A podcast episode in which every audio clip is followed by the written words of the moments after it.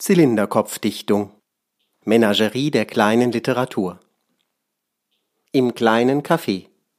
Von Darius Hamizadeh. Antje war klein und rund, und rund lief es auch in ihrem kleinen Café, auch wenn es sehr eng war. Morgens und in der Mittagszeit war es gar nicht so einfach, an den Wartenden vorbei zu den zwei Tischchen durchzukommen. Aber es setzte sich ohnehin niemand hin außer Herr Baumgärtner und Marco. Herr Baumgärtner kam erst nach dem Mittagssturm. Aber Marco hielt sich schon ab halb zwölf an einem einzigen Milchkaffee fest. Ein paar mehr solcher Gäste und sie konnte dicht machen.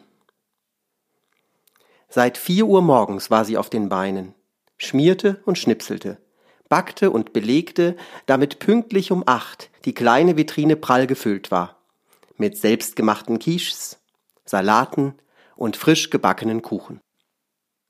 Antje musste emsig backen und kochen, um Miete und Nebenkosten für ihr kleines Café zusammenzubekommen. Und das war ihr fast immer gelungen. Marco trug wie immer seine Postuniform, saß über den Pappbecher gebeugt, unbewegt an einem der Tischchen und starrte vor sich hin. Marco war zur selben Zeit aufgestanden wie Antje, aber sein Job war getan, seine Tour erledigt. Feierabend. Antje war beschäftigt, oder tat zumindest so. Gleich würde er wieder eines seiner üblichen Gespräche beginnen. Diesmal ließ er sich aber besonders viel Zeit, wusste mal wieder nicht, wie er anfangen sollte. Sie wischte die Flächen hinter dem Tresen feucht mit einem Schwamm. Jede andere Uniform wäre ja okay gewesen, aber dieses Zitronengelb, das ging ja gar nicht. Sie checkte Becher, Deckelchen und Servietten und rückte noch einmal den Korb mit den Orangen zurecht. Da eröffnete Marco. Das Licht an deinem Fahrrad ist immer noch kaputt. Habe ich zufällig gesehen. Mit einem trockenen Lappen fuhr sie noch einmal über die Flächen. Freitag habe ich es reparieren lassen. Und jetzt geht es schon wieder nicht. Wie viel, wie viel hast du denn bezahlt? Hab ich vergessen, war nicht teuer. Wie gesagt, ich würde es dir umsonst machen. Statt zu antworten, polierte sie den Tischgrill. Er starrte auf seinen Pappbecher und sah kurz zu ihr auf. Nach einer Weile ergänzte er. Eine Klingel hast du auch noch nicht. Ich hab zufällig noch eine alte zu Hause.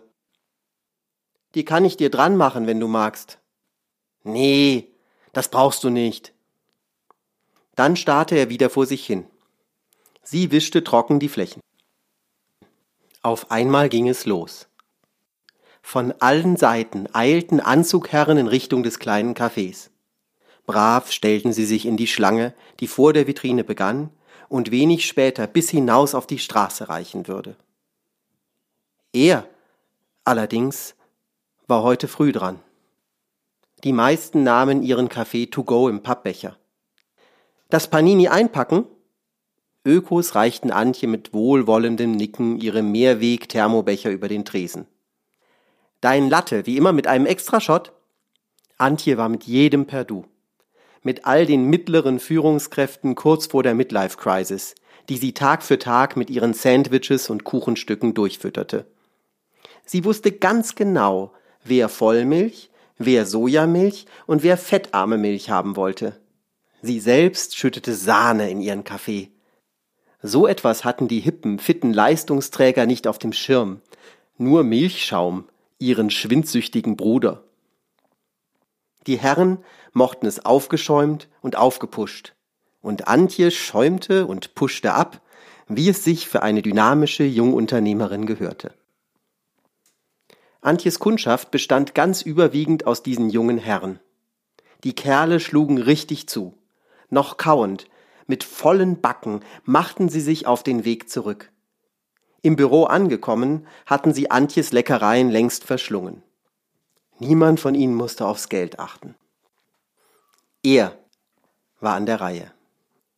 Ich nehme ein Panino, eine Tageskisch, einen Chocolate Chip Cookie und einen großen Kaffee. Seine Stimme war warm und freundlich. Ab und zu sah er ihr direkt in die Augen und starrte nicht immer nur auf sein Handy, aufs Essen oder sonst wohin. Die Quiche auf die Hand und das Panini und den Cookie einpacken? Er nickte. Und den Kaffee to go mit Vollmilch? Er nickte. Antje lachte. Sag doch gleich wie immer. Hatte er etwa gerade gelächelt? Sie stellte den Becher unter den Kolben der Kaffeemaschine, drückte ein Knöpfchen und ließ gleichzeitig mit einem besonders eleganten Schwung den Riesenkeks in einem Papiertütchen verschwinden.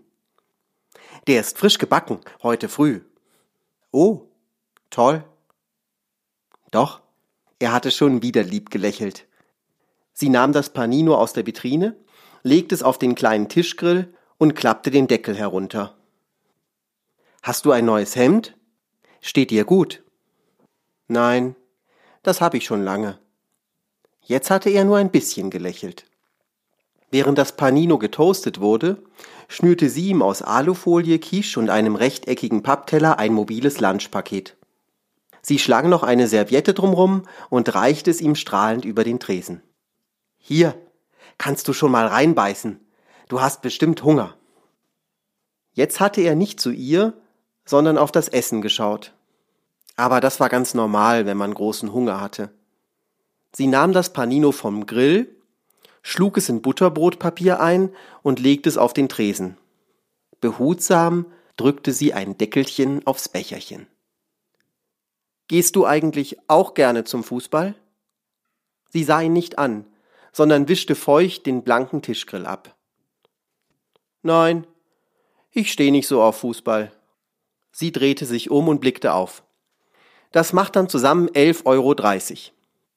Er faltete mühsam einen Zehner aus seinem kleinen Geldbeutel und wühlte im Kleingeldfach nach der passenden Münze. Stimmt so. Antje lächelte tapfer. Meinen Kaffee. Gibst du mir noch meinen Kaffee?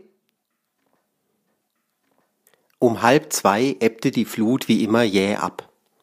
Zurück blieben eine geplünderte Vitrine, ein kleiner Stapel Pappbecher, ein Fass leerer Serviettenspender und Marco mit seinem kalten Milchkaffee.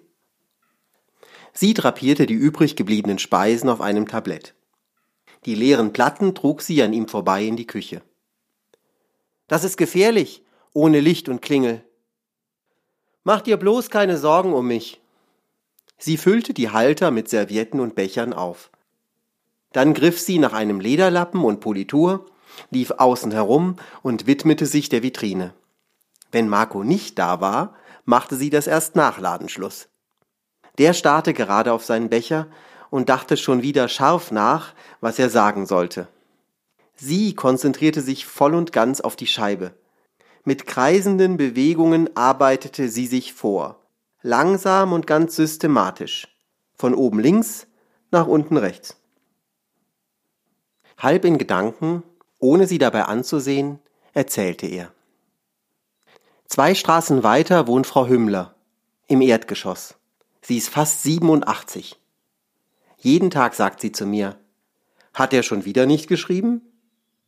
Ist ja auch schon seit 40 Jahren tot. Antje lachte. Jeden Tag sagt sie das. Sie schaut immer dabei zu, wie ich die Post zustelle, als ob sie auf einen ganz wichtigen Brief wartet. Und dann sagt sie diesen Spruch. Jeden Tag. Herr Baumgärtner spricht auch immer von seiner verstorbenen Frau. Alte Leute machen das halt so. Er schwieg.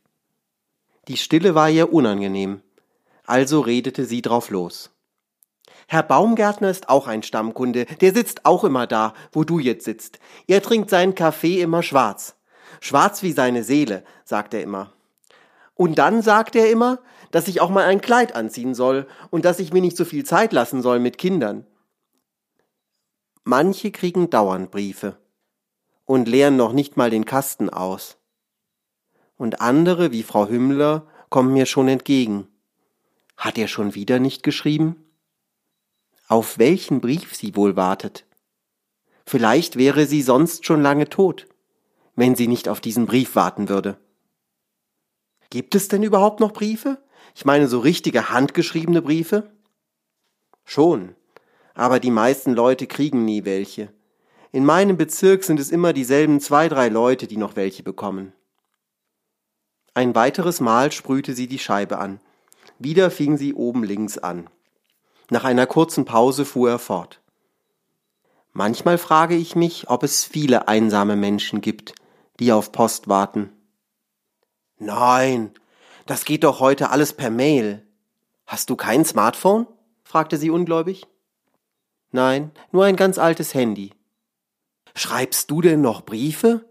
Ich meine so richtig mit der Hand? Ich habe versucht, einer Frau einen Brief zu schreiben, hat aber nicht geklappt. Ich kann halt nur Briefe bringen. Die Scheibe der Vitrine blitzte, aber sie polierte weiter und weiter. Du bist aber altmodisch. Ich finde, ein Brief ist wie ein selbstgebackener Kuchen.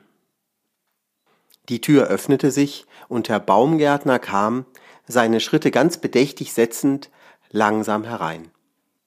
Seine Stimme war jedoch überraschend jugendlich. Schönen guten Tag, mein schönes Fräulein. Ich nehme einen großen Bohnenkaffee und ein Stückchen Kuchen. Herr Baumgärtner ging nach hinten durch. Er war der einzige Gast, den Antje am Tisch bediente. Gleich würde er sich setzen, stöhnend anfangen zu seufzen und, während er seinen Stock an den Tisch lehnte, sofort pausenlos zu reden anfangen. Doch Marco kam ihm zuvor. Er stand auf und verließ fluchtartig das Café. Herrn Baumgärtners tumpen Redeschwall ertrug er nicht. Die elenden Floskeln, diese ganzen schlüpfrigen Zweideuteleien, die einfach nur zum Fremdschämen waren. Hab ich euch zwei Turteltäubchen gestört? fragte Herr Baumgärtner und zwinkerte Antje zu. Nein, wie kommen Sie denn darauf? erwiderte sie und verdrehte die Augen. Bis bald, sagte sie noch beiläufig zu Marco. Doch da täuschte sie sich. Ein paar Tage später entdeckte Antje eine kleine, runde, etwas rostige Klingel an ihrem Fahrrad. Sie probierte sie aus und war überrascht von ihrem wunderschönen Klang. Sie war überzeugt. Die war bestimmt von Marco. Seit ein paar Tagen war der gar nicht mehr zum Kaffeetrinken gekommen. Das nächste Mal würde sie ihm ein schönes Stück Kuchen spendieren, als Dankeschön. Aber dazu kam es nie.